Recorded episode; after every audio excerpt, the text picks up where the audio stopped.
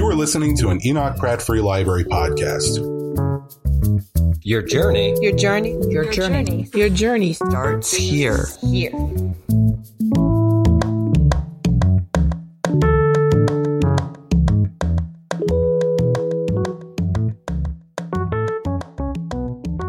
going live on Facebook and we're starting the webinar in Zoom. So we're just letting uh, Facebook connect. Thank you everyone so much for joining us this evening. We're letting our Facebook stream and Zoom stream connect. So we will get started in just a moment.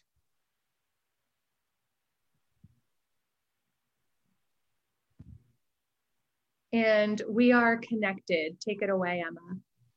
Thank you so much, Tracy. Um, and thank you to everyone at the Pratt Library, including Heidi, of course, who is here with us tonight, and I'll hand it off to in just a moment. Um, my name is Emma Snyder. I'm the owner of the Ivy Bookshop, and it is my uh, true pleasure to be here this evening to welcome everyone and just to say hello from the Ivy as a partner with the Pratt. Um, and uh, hope the book supplier. So when I zip off tonight, I'll place a link to Anthony Ray Hinton's book um, in the chat function, and would really encourage everyone uh, to purchase it. Yeah, exactly. Jenny is waving a copy. The sun does shine. Uh, because I'm here, of course, to welcome you for the Brown Lecture Series, Anthony Ray Hinton, The Sun Does Shine How I Found Life and Freedom on Death Row, in conversation with Jenny Egan, a public defender here in Baltimore. Um, we at the Ivy are always uh, incredibly, we just feel generally fortunate to be uh, in partnership with the Pratt for these events. Um, when they were live and we could come and see you in person and hand physical books over to you, but also during this period of COVID, uh, when of course we were all virtually in our living rooms, um, but still gathering for incredibly important conversations. And I think for us in a year that's been defined by isolation, we've just thought an enormous amount about community, what it means, how it functions, uh, why it's necessary. And as such, uh, we've thought about the places and the people that just mean a great deal to us at the Ivy, but also to the city of Baltimore. Um, and the Pratt, of course, is foremost among them. It's a, a place that is um, not just a place to find books, but a driving force in our city that encourages reading and literacy and connection and engagement with ideas um, that cultivates the kind of conversations we're going to hear tonight. And I, I, just say all that because I think this book is incredibly important. And I was uh, running a, a, book club at the, D, the Baltimore jail up until COVID struck, and we had to, of course, close it down.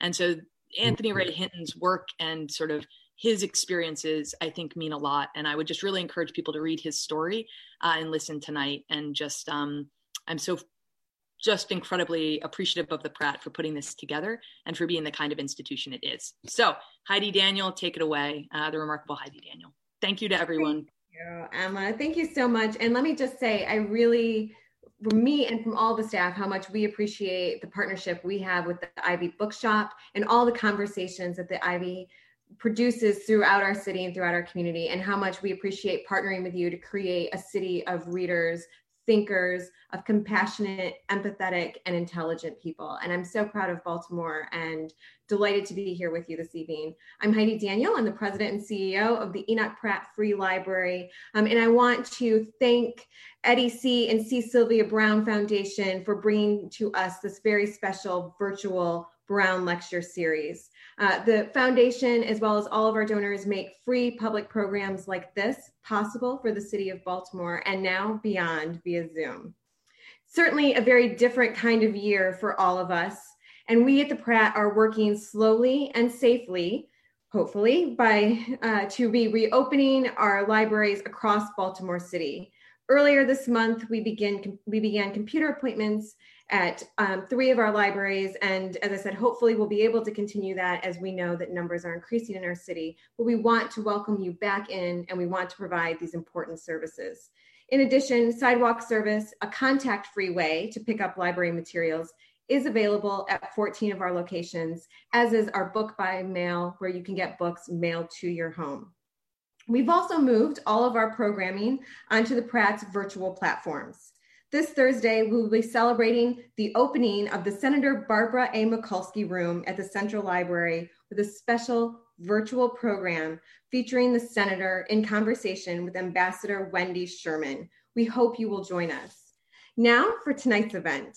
Anthony Ray Hinton survived 30 years in Alabama's death row after he was wrongly convicted in a double murder. He wrote his story from conviction to exoneration in his memoir, The Sun Does Shine How I Found Life and Freedom on Death Row.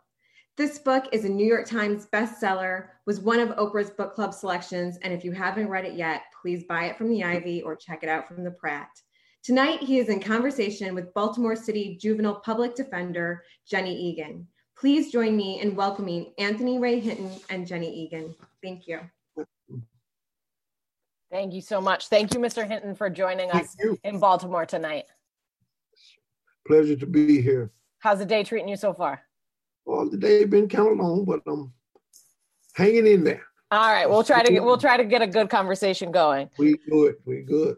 So one of the things um, that struck me so much in your book was that um, you witnessed some unspeakable horror during your time on on death row. You witnessed the murder, the state-sanctioned murder of 54 uh, men and one woman yes. done in, in the name of the people.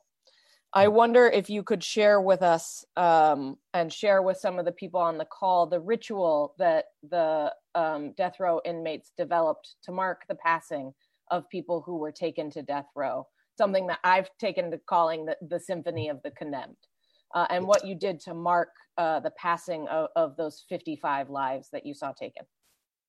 Well, you know, uh, when uh, whatever inmate, once they get word that they've been given an execution date, uh, I think there's nothing more cruel, cruel than to tell a man that in 30 days, 90 days, you're going to die.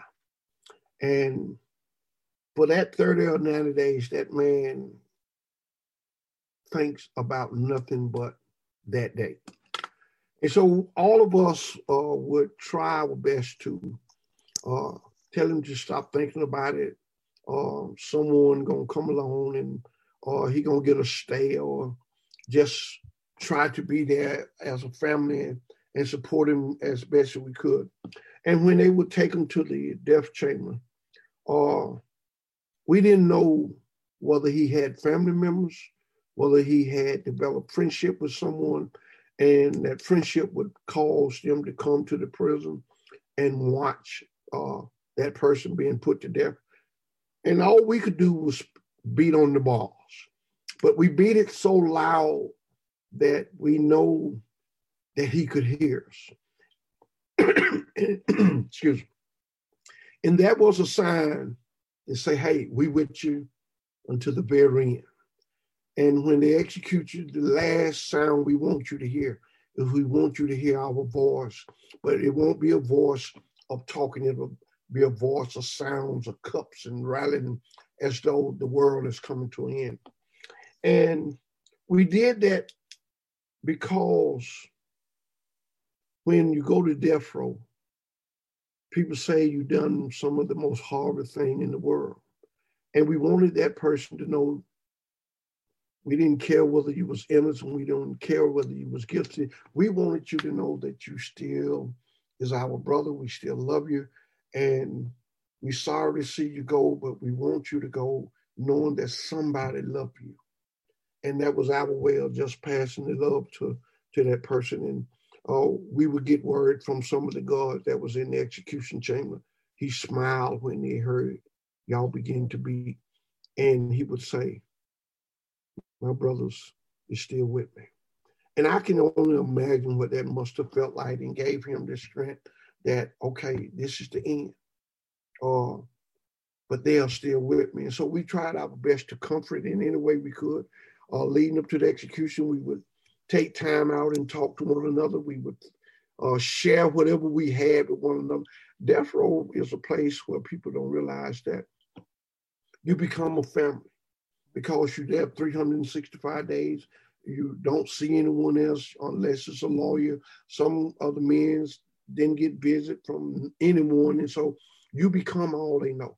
And so we just came together at the time of the worst time that is and say, hey, it's gonna be okay. And we would try to at least a lot of us would say, hey, think about this. Tomorrow, you will be in heaven. Guess what? You ain't got to worry about nothing no more. And one day, we will see each other again. And we just try to comfort each other in that manner. One thing you mentioned was take your mind off of things. And, and so much of your book is talking about how you had to take your mind off of the threat of death, right? You weren't sentenced to prison, you were sentenced to death. Absolutely. Um, and I am just enthralled by how amazing your imagination is and how amazing your imagination was. Was it that robust before you went to prison and before you were forced to find that strength? Were you always that imaginative? It was, uh, not to that extreme, but I, I, I would love to believe that I had, as they would say, years of practice. My mom would say, uh, being the baby of the family, everybody had would be gone, and I'm here by myself. And my mom would say, "Go outside and play," and I would say, "With who?" And she would say, "By yourself." And so as coming up, I would go outside and I would get a stick and I would pretend that it was a, like a gun or something that I would play cowboys and Indian. One moment I was a cowboy, the next moment I was an Indian. So I've always had this uh, imagination uh, that I can be and whoever I wanted to be. And I would sit outside and uh, pretend I was a king or something and uh, I owned the world and or everything that other people wanted, they had to come to me. So I always had this imagination, but never did I see it and need it as much as I did it when I got to death row. Uh, I hope for those that are listening, I was there for something I didn't do. And I had to somehow find a way to survive.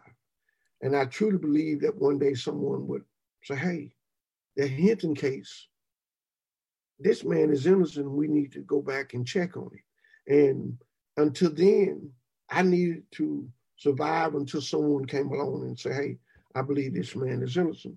And so I created a world that I could live in. When you go to death row, the world that you once knew, you might as well get it out of your mind because you cannot do the time when your mind is somewhere else you have to concentrate and focus on there, then, and now, not the past. And so I never will forget the moment they put me in that five by seven. I looked at it and it was so small. And the first thing I did was sit on this little bunk bed that was too small for me. And I told my mind, I need you to make this cell as big as you can. I need you to do this for me. And I won't sit here to try to boost it up. I don't know when uh, I began to accept the fact that this sale seemed to be larger than what it was when I first came in, but it did. The second thing I told my mind to do was, I need you to erase the world that I once knew. All of that is the past. I need to create a new world one morning, one day, one night, whenever it was, I just started thinking about who I was and what I was. And I thought about all the people in the world that I would love to see. And for whatever reason, as I stated in my book, I wanted to see Queen Elizabeth. Now, I haven't figured that one out yet, but in my mind, I, I, I imagined going to the palace and telling the guard that I was there to see the Queen. Uh, once I realized that I really could challenge my mind to do and sit down and conversate with whoever I wanted to see, I did something next that I, at 12, I said I never would do, and that is get married. And I didn't just marry any random somebody. I married two. No, not most, at all. nope. I married two of the most beautiful women that I think uh, God ever created, which was uh, Halle Berry and Sandra Bullock. Although and, both are your ex-wives now, I understand. Right? Yes, You're divorced from both. Okay, yeah. Oh, and, and, I'm happy to say that I stayed married to uh, Halle Berry for 15 years, and I stayed married to uh, Sandra Bullock for about 12 years, and so uh, beautiful marriage. But in the same token, I want the listener to understand something. Not one time did I use my mind for anything negative. or anything vulgar. I used it. I wanted a conversation with a female. And being around uh, men for 365 days, year after year after year, I wanted in my own mind to have a woman perspective on things. And that's what I used uh, my mind for. Uh, I played basketball for the pathetic New York Knicks. And when I played basketball with them in my mind, we won the championship five straight years. I played baseball with my beloved Yankees. Uh, we already had 27 championship, five years straight. We won five more championship, but I played tennis against some of the greatest tennis players in the world, Rafael Nadal, Andy Roddick, and all. And I won Wimbledon five straight years, and I won it. And the saddest thing that I, to this day, I haven't received my Rolex watch for winning Wimbledon. Rude. But yes, and but I, I I try to convince people that your mind can take you anywhere you want it to go. And I just use mine as an escape. The prison couldn't do a thing about me escaping in my mind. I was never there. The food that they brought me, I would tell my mind that these are the best eggs that anyone could ever prepare.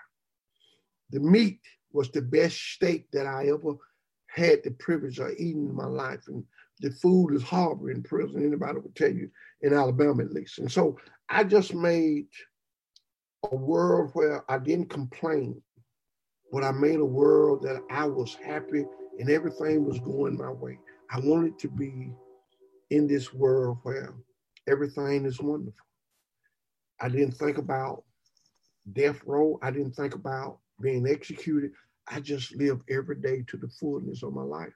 And I drove some of the most expensive, beautiful cars you could ever drive. and what I loved about it, I didn't have to pay not one note uh, for the car. so, uh, an- yeah.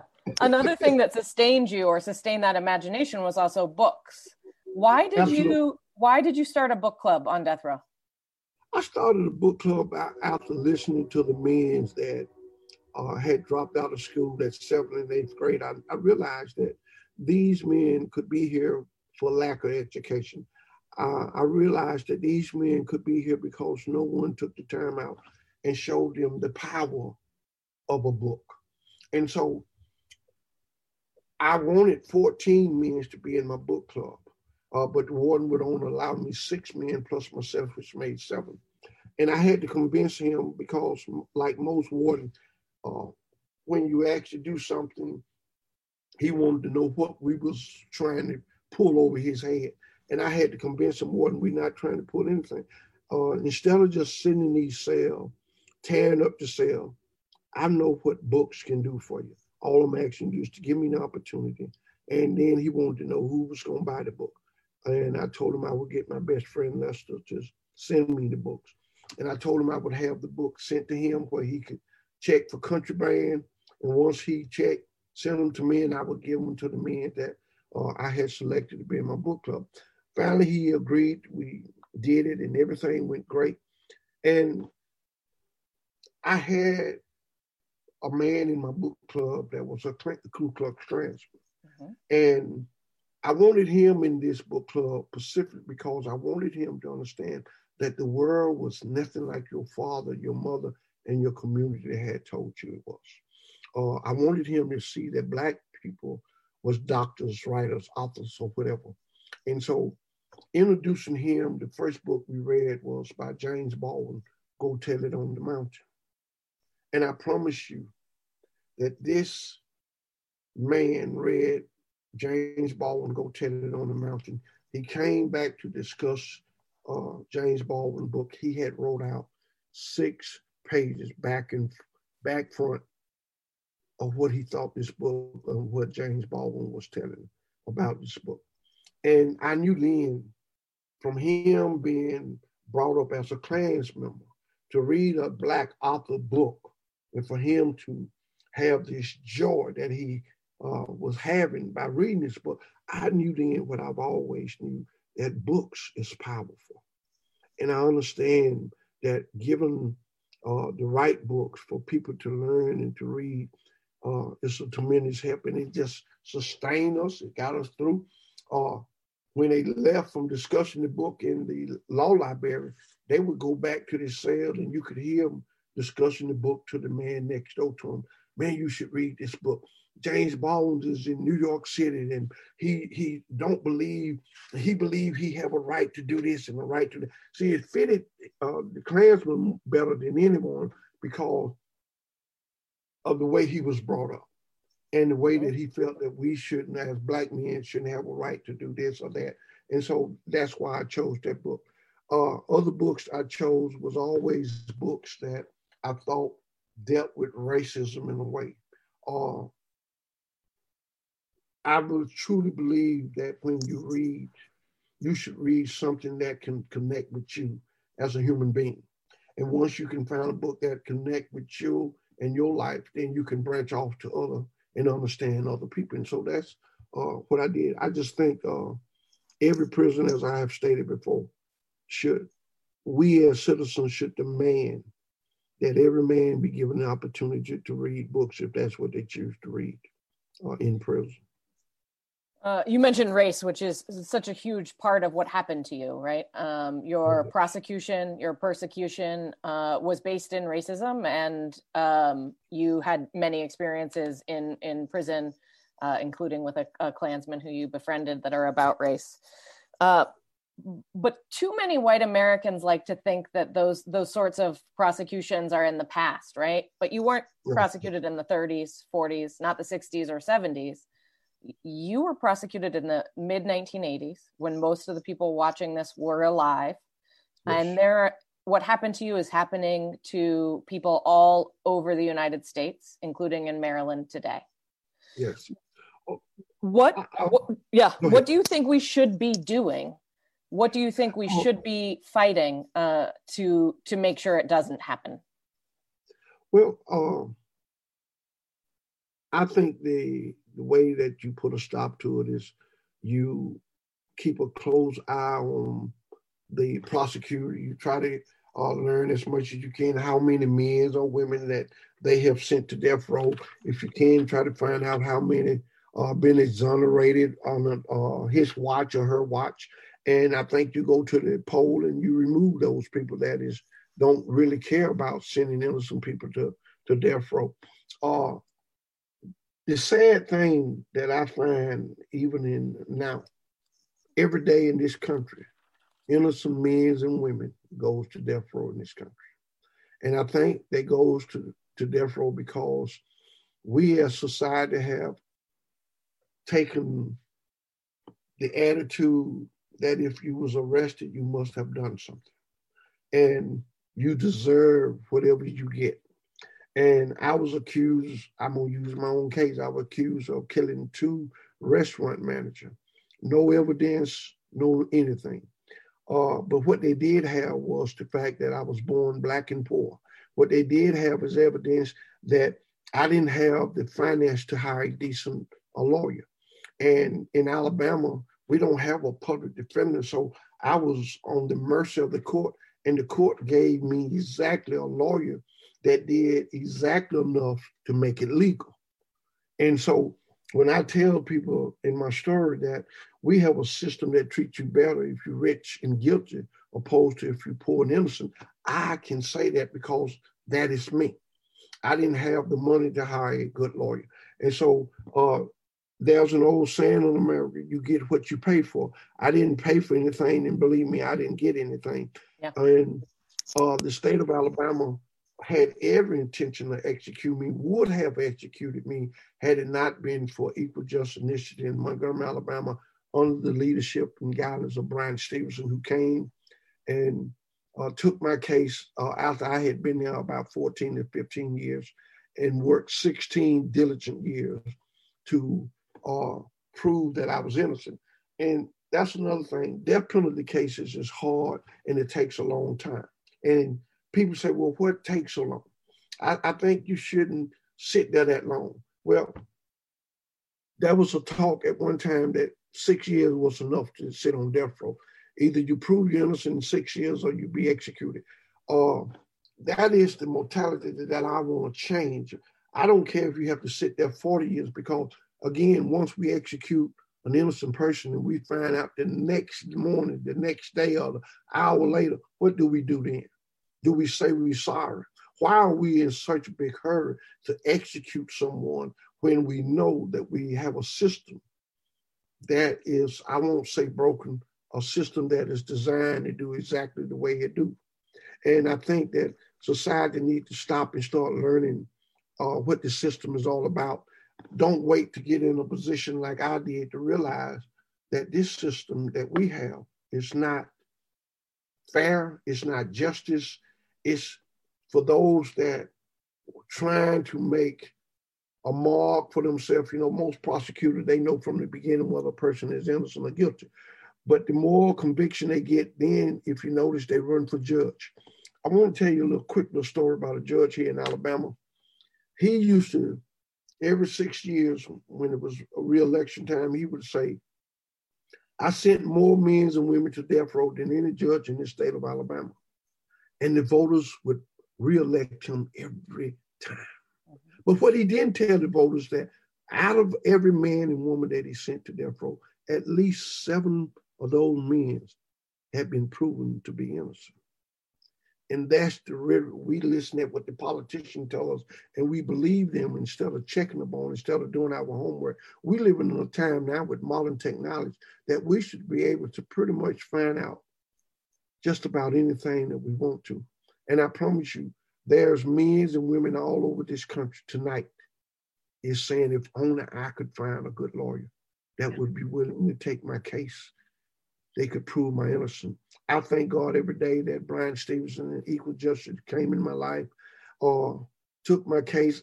To this day, I haven't asked them what it costs, but to me, to see the smile that they gave me when I was finally released, me, told me it didn't matter what it costs. This is what we do, and this is why we do it because of men like you that don't have the money to hire good lawyers, and we have to come in behind them and try to free. And I, I, I, I have to tell you, which you probably already know, that's probably one of the hardest things is to go behind someone else mm-hmm. and try to undo what they should have done. And we have a law in, in this country that uh, we call timely barred.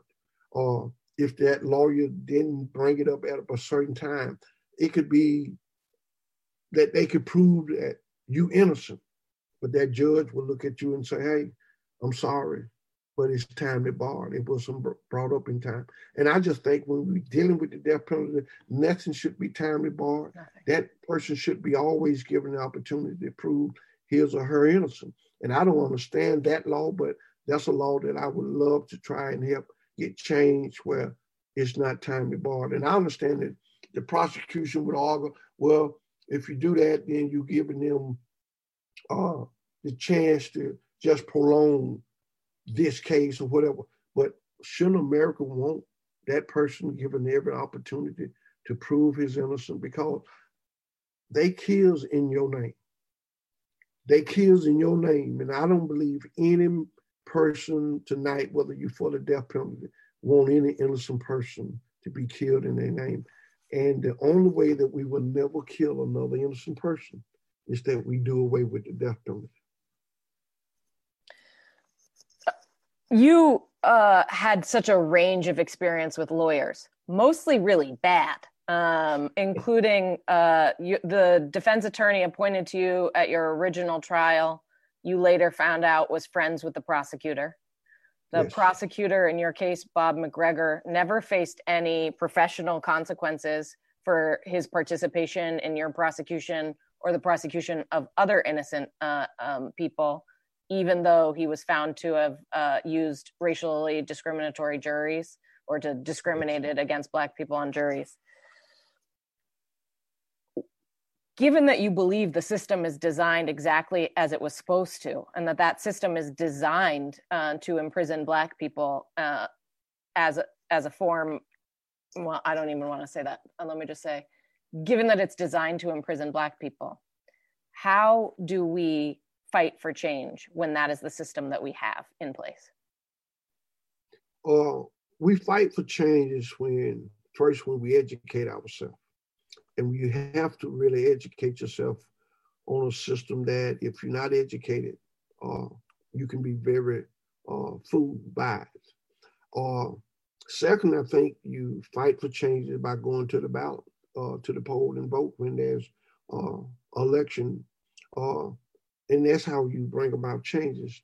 And then I think we should start holding our prosecutors uh, accountable for every time they send an innocent person to prison. We don't because we are comfortable. As long as it's not us, we okay with it.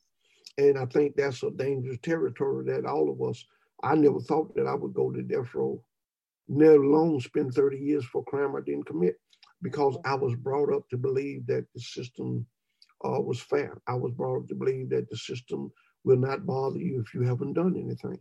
And I think in this day and age, once again, someone went to death row this morning that is truly innocent because this system is designed to send them. What what we have, and people would have you to believe that we're dealing with mass incarceration, I believe is just a new form of slavery.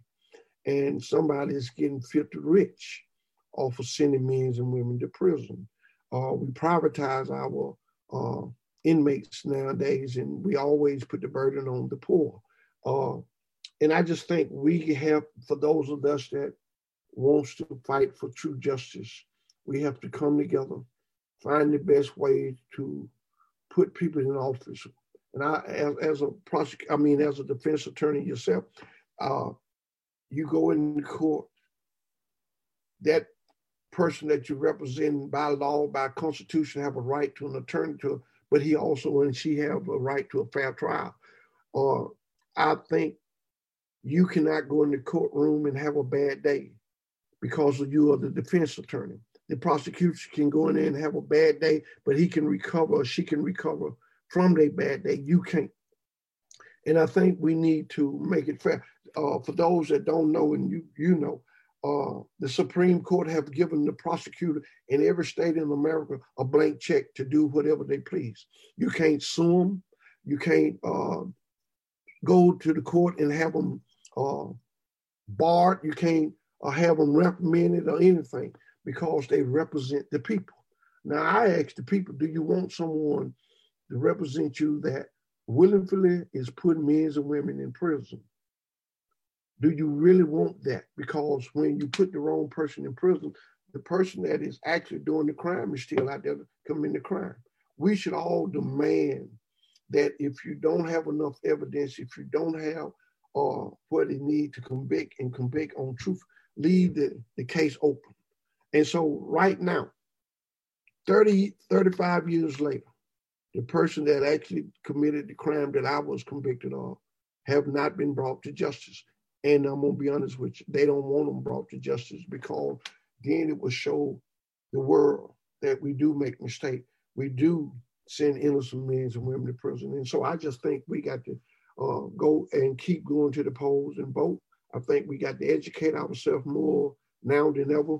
And we got to stop hanging on to this uh, Mayberry theory uh, and uh, Perry Mason that no one goes to prison uh, if they're innocent uh, I promise you, they go every day. I can look at myself and say, I know for a fact they go. And so let's do those two things. And then if we can come up with other ways to make sure that we can turn this system around, make it work for the good of everybody, then ain't nobody gonna be angry about that. Uh, but the way it worked now, it's not in uh, in of our favor. Yeah. When you said that, it reminds me of a local case. Uh, Keith Davis Jr. is a man who's about to face his fifth trial uh, for a murder that our uh, our office represents him and and that he maintains he did not commit. And yet they've tried him. Five, it's going to be a fifth separate time that he's been tried. Uh, the key in his case is ballistic evidence, which was similar to your case. It only relied on the testimony of firearms examiners who said that the bullets uh, for two murders matched the uh, the gun they recovered from your the bottom of your mom's closet that hadn't been fired in years. My question for you is in the book, you tell the story of when your firearms examiner was being cross examined at trial, and it came out that he actually was partially blind. If, am yes. I correct? Yeah. He was blind in one eye, yes. Um, I, I, hate to sound so skeptical, but do you really think Pachenko, uh, your defense attorney, had no idea of his challenges or or of of how limited an expert he was, or do you think he was aware and limited by funds to only hire him? Oh, he was aware. Uh, well, let me uh, say this: the defense attorney that the judge appointed me was a great defense attorney but at the same time, he was racist. At the same time, he was about money. Or I know when he was given the case, the first thing came out of his mouth was, I did not go to law school to do pro bono work. That told me right then, this man here is about getting paid. And in the state of Alabama, they only give you a thousand dollars per case. And so the second thing came out of his mouth was that when I told him that I was innocent, he said, the problem with that statement is all of y'all is always doing something and then saying you didn't do it. Well, that told me that he didn't believe in me. Uh, and so he went out the very last minute and got a, it was as though he went outside and said, Hey, do anyone know anything about ballistics? yeah. Uh, pretty much just call out to a crowd. And somebody said, Well, I do. And he said, Come on, I'll need you to go in the courtroom and testify. And ask yourself who would hire a ballistic expert that is blind in one eye? And at the time of my trial, you had to look through two uh, lens, microscope at that particular time. And even when he got on the witness stand, I, I say this not to, for anyone to pat me on the back. I say this with all honesty. I didn't cry for myself. I cried for my ballistic expert because once he got on the stand, the district attorney, Bob McGregory, ate him up and spit him out. He asked that man, How many eyes do you have? And he said, One. And Bob McGregory took that, belittled this man, just in order so he could get a conviction. And I think there's a way to do anything.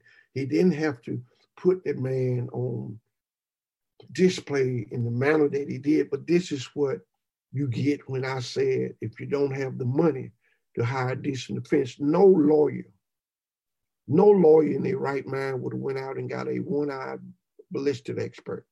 No lawyer would have went out at the last moment and just got an expert to come in and testify. And then this lawyer, when he went to the ballistic expert to, uh, I mean, facility to test the bullet, he stated that he couldn't see the bullet. All he could see was his finger. So he told the lawyer that before trial. That lawyer then should have said, Your Honor, the expert that I have couldn't do this, and there's no way I can put him on the stand because once we put him on the stand. His credibility is shot. They call him a, uh, one eye Charleston who will come in the courtroom and say anything for fifty dollars. And so I cried for that man because that man was trying to help me, and I needed someone to help me, but I needed a qualified ballistic expert.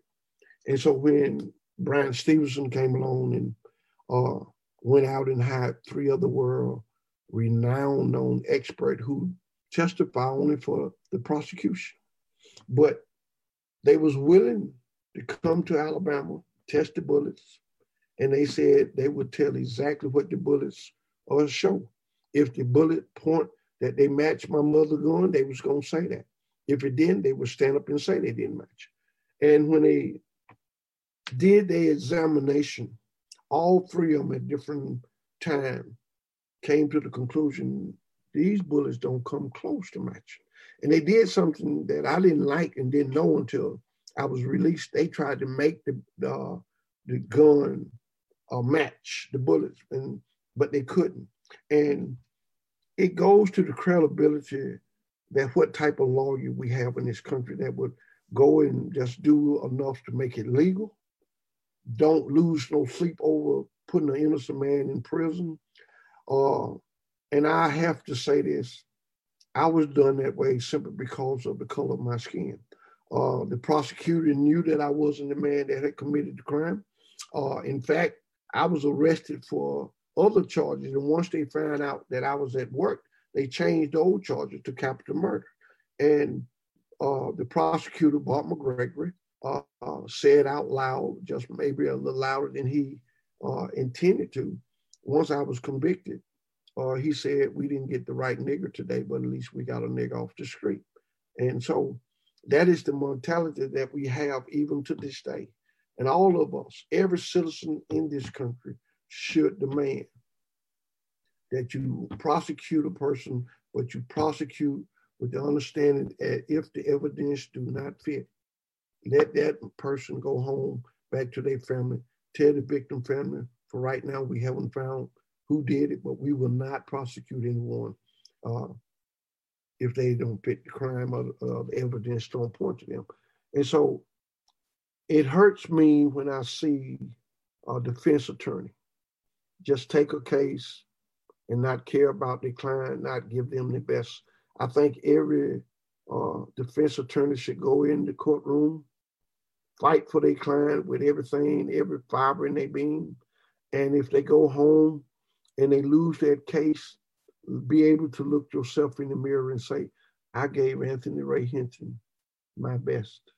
And sometime in life, your best won't be good enough. And so you shake that off and you go back the next day and you give the next person your best. It just might be better. But when you looking at money, when you're looking at race, when you're looking at, I don't care nothing about him or her, uh, they deserve to be locked up. They deserve to be on death row. This is what we have in this country. And that's not justice. And again, I goes back, that's the way the system is designed to do. Yeah. I just want to note that the prosecutor who said that horrendous racist thing went on to have a storied career, became a federal prosecutor, worked with uh, MSNBC commentator uh, Miss Vance, who was one of an, an, Obama appointee to the U.S. Attorney's yes. office. Uh, th- these people are not gone. These people are still no. in power and on the bench in Alabama. I say and, that, and yeah, that, yeah. Oh, and not uh, just Alabama, are, everywhere. right. Yeah. Well, these these are the people that make policy. These are the people that sit back and goes to the United States Supreme Court to get more power. You know, as a defense attorney, you you well know, and the audience may not know, you can put a person on on the stand, and, and, and, and if they lie, the prosecution can come back and charge them for perjury because they tried to help you win a case he can or he or she can put a person on. They can lie. They can fabricate evidence. They can withhold evidence that could approve that person. There's nothing can, can be done to that prosecutor. In fact most time they get promoted for doing the wrong thing. And i often ask myself what kind of system is that? That they withheld evidence. They kept a man in prison for 30 years, knowing that this man was innocent and was going to execute it. And yet the state of Alabama have not apologized to me. The state of Alabama have not given me one penny to try and make my life whole again. The state of Alabama have not done anything, but took 30 years of my life. I just want to close real quick with, with a with a question of, about that and that kind of explicit racism. So many white Americans are surprised or have expressed a surprise at the reemergence of blatantly racist symbols uh, and expressly racist sentiments in our political culture right now. Um, but in some ways, I, I, I, I, doubt that you're surprised. I, I'm not surprised. And I wonder if you think that it is better or worse that those things are being explicitly said out loud. And what do you think we we as a people can be doing to counter it now? Oh, I, I, I truly believe that in this day and age, uh, it is worst. And I think we all look for and believe in a system that we thought uh, racism didn't play a part when you go into the courtroom. you have a victim family, you have a, a person that you say is the person that did it. Never in my wildest dream did I really believe that race played a part in in seeking justice. And so as long as we have this race war that seems to be uh, going on in, from our politicians, it should make every one of us that believe that race should never play a part in who get convicted and who goes to prison. We have to really get up and fight. We have to fight day and night. We have to do and come together and think about what all we can do. And I promise you, and I keep saying this because it's so important, there's nothing I think we can do more than put those people out of a job. And when you go to the ballot box, you go to the ballot box and you vote for truth, you vote for justice, you vote for fairness, and that's what you do. And that's the only way that I think we ever gonna get anywhere because, you know, uh, I've been scarred now for life. I try to get up every morning with this wound and uh, to be a productive citizen. I just don't understand how we live in a system that it took 30 years to say something match or didn't match. And I cannot understand and cannot come to grips with the fact that no one in the state of Alabama have had the decency to say, Mr. Hinton, we're sorry. I cannot understand how is it that we can say we have the best judicial system in the world. And for those that is listening, and for those that is saying tonight, well, the system worked, you didn't get executed. I say to them that the system didn't work. Had the system worked, I never would have went to death row in the first place. And that's what I want them to think about tonight. Yeah. So I'm going to turn and start asking you some questions from the audience, if that's okay with you. Yes, uh, ma'am. The first question I'm going to start with is from uh, Tracy O'Hearn. She asks how the isolation of COVID has affected you. Uh, given that you were isolated for so long, has this pandemic uh, been harder for you th- than than given given your previous situation and given how long you were incarcerated? Uh, it helps. Uh, you know, I was locked up for 30 years, as you know, and when I came home, uh, being able to go to work, being able to travel and speak to various colleges, uh, I didn't have time to just sit down and think about uh, being locked up or being at home locked up. And I had what I would call uh, a breakdown uh, because I was so used to going and just coming home or uh, not thinking about it. And so I think it finally caught up with me and I found myself just crying like a baby. Uh, and it have scarred me mentally as well as physically in a sense that I don't think no one would ever be able to understand. Uh, but I try my best to cope with it. Uh, being locked up for 30 years, I didn't have a choice. Being here, I still could have went outside and uh, went to stores, but I stayed in because I didn't want to catch it, nor did I want to give it to anybody. And so I had to find another way. And I, once again, I found books as my savior because I didn't uh, nothing was on TV but reruns, and I probably had watched all the reruns, and so uh, I began to uh, read, and uh, I always read my Bible, and I always find something new. So that's how I was able to cope with it. That's another question from Kathleen Sack. She asks, um, you know, outside of book club, what books have you been reading, and are you reading anything uh, lately that you loved or that you think people should know about or that you'd like to share? Uh, you know, uh, of course, the book that I've read uh, by my lawyer, by my friend, by my brother Bryan Stevenson, Just Mercy. Or I recommend that book to everyone to get a glimpse in at the uh, fair justice system. He points it out so very well in his book about a system uh, that treats you better if you're rich and guilty. Uh, that book, and of course, uh, I, my number one book that I would tell somebody to read uh, just a little bit of it every day is the Bible. Uh, just read it. It gives you strength where you're weak. It gives you faith where there's doubt. It gives you understanding where there's confusion. So just read it.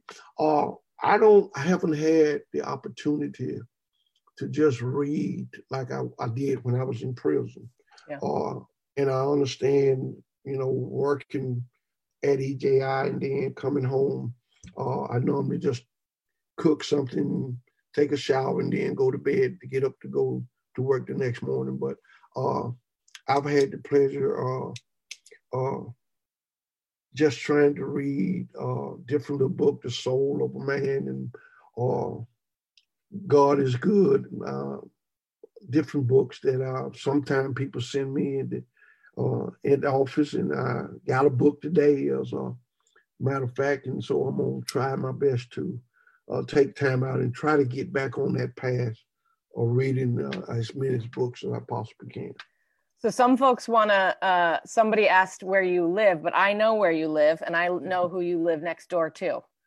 so my question for you is: although I know Lester uh, is your best friend, who uh, uh, just supported you in in ways that um, I that can't be described, right? That cannot be fully described.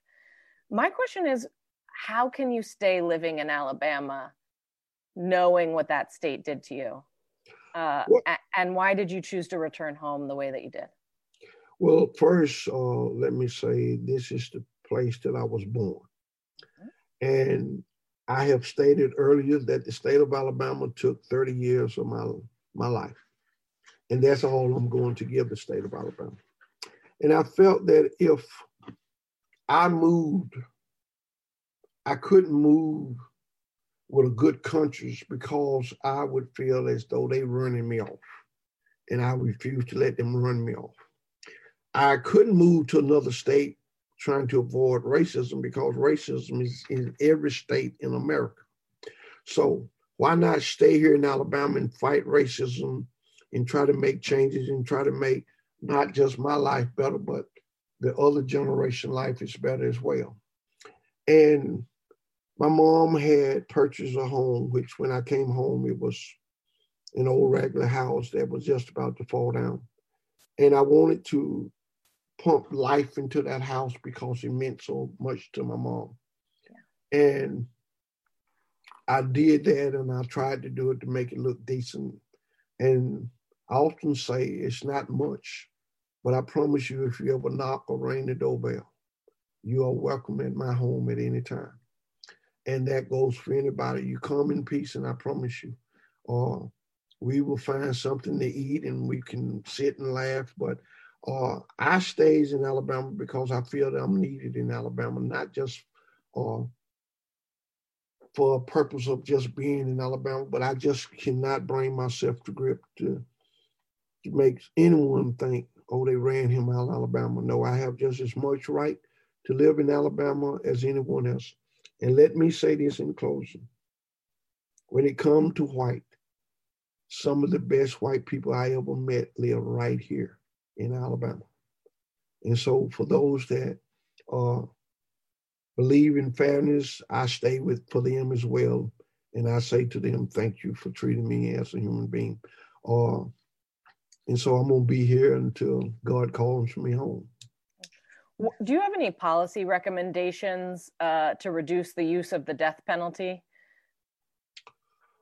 I just think we should uh, outlaw the death penalty, period, due to the fact uh, extremely racism is uh, due to the fact that you don't uh, have most people on in prison is poor, and those that even on death row are even poor. Uh, and I just think that it solved nothing. You know, 54 men and women was executed while I was on death row. Uh, the murder rate didn't go down.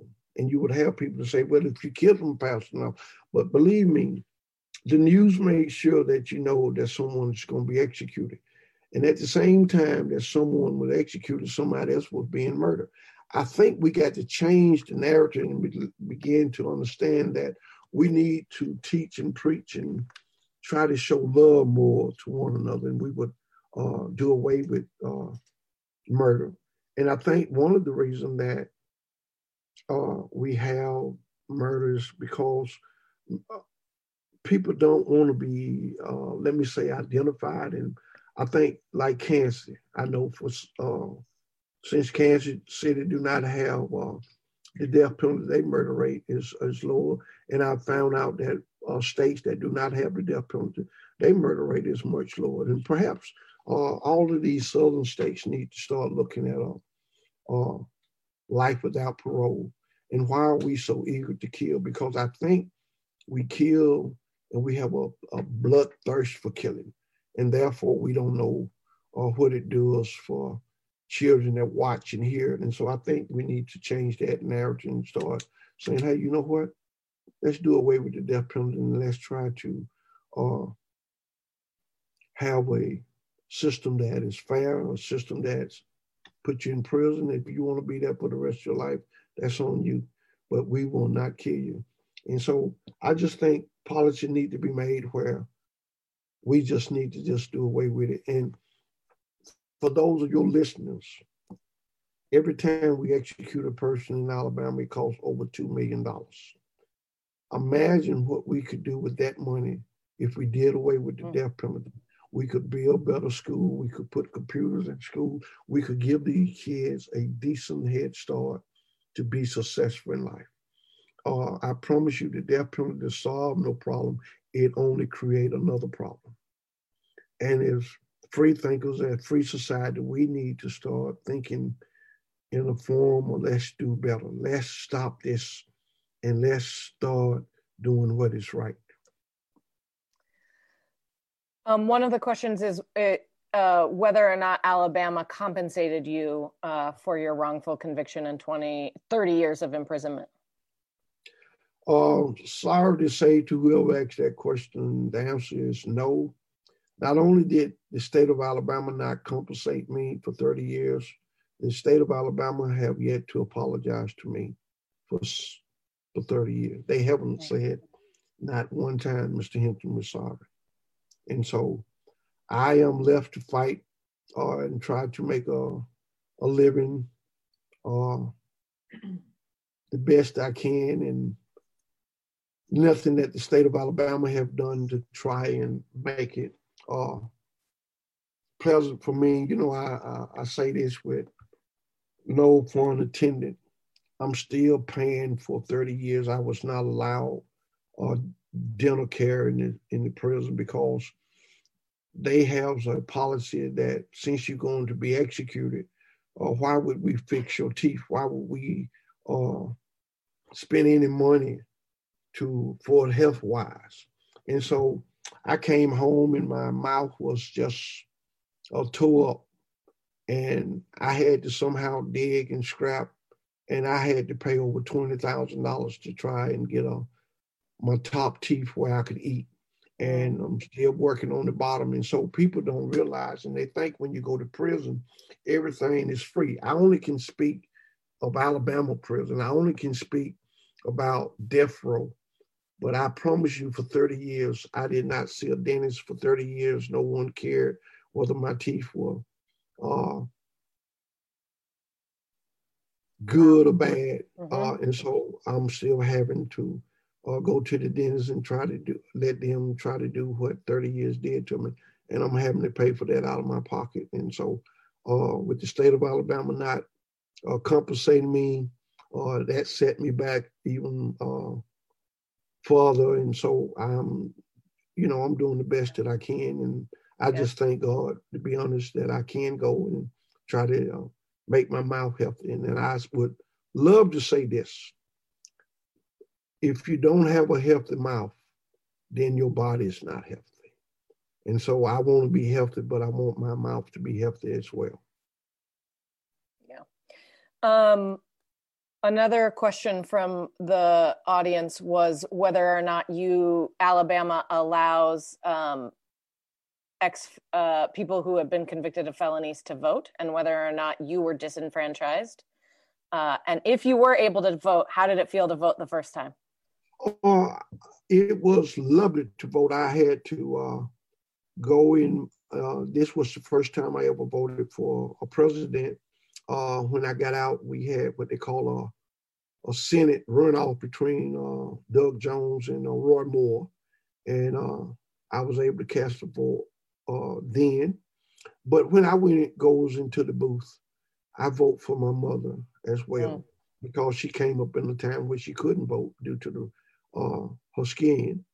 Uh, I voted for all the men and women that uh, was lynched because they wanted to vote and didn't have a right. Uh, and so when I go in that booth, it gives me uh, the freedom to say, hey, my vote count, my vote means something. And I don't vote uh, strictly Democrat. I vote for Republican if that Republican uh, says the things and uh, that I want to hear, and I watch them very closely once they get in office. And if you don't get in there and do the will of the people, you have lost my vote the next time. Your time is up. I'm gonna try to get you out of office and hopefully keep voting for someone that will get in there and do for the will of the people. Because I've learned that politicians think that we work for them. We got to send them a message. You work for us.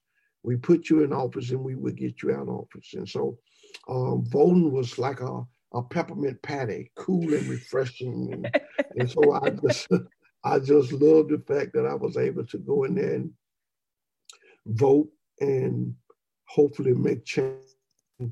Uh, I can't wait. Uh, and that's what it's all about is voting to make changes. Thank you so much, Mr. Hinton, for allowing me to have this conversation with you. Your book um, is extremely important for me. Uh, it was profoundly moving, and I, I've recommended it and, and shared it with many of the young people I've represented who are currently incarcerated uh, and being held away from their families tonight. I just wanted to close really quickly as a man who loves his mother uh, and was dedicated to her I would love if you could close our evening with just telling us one good story about your mom or one thing you remember about her so we can hold her in our hearts uh, tonight before we finish and close. Um, my mother was a lady of conviction. My mom believed that no child should have a say so, just do what you're told.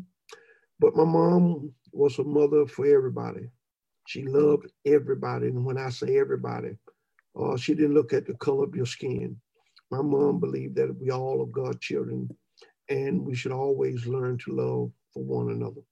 And my mom used to always tell me that you are not responsible for how people treat you, but you are responsible for how you treat others. And I think about all the time that my mom used to drop little nuggets on me to prepare me for a life of uncertainty. And never did it come into play as when I was in prison.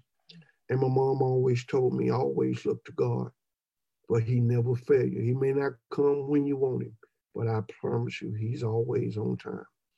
And God came and delivered me for 30 years, but I must tell you in your audience, the day that I see him, I want to know what took him so long to come get me. And so I will leave you with that.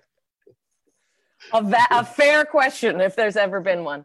Thank you so much, Mr. Mr. Hinton. I'd like to thank the Pratt Library and the Ivy Bookshop and all of our um, participants for listening to the conversation and joining us today.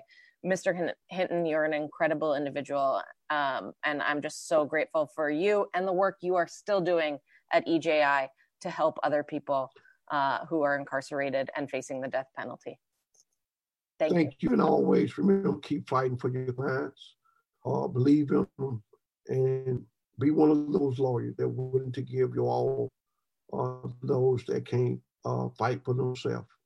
And I promise you, if you go in that courtroom and give your all, when you go home, you'll be peace with yourself. And that's what's matter. To my very last breath, Mr. Hinton, thank you so much. I appreciate it. Thank you so much.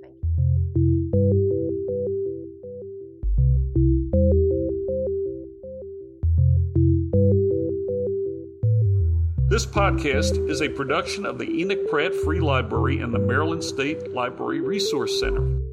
For more information and to access more library resources, please visit prattlibrary.org.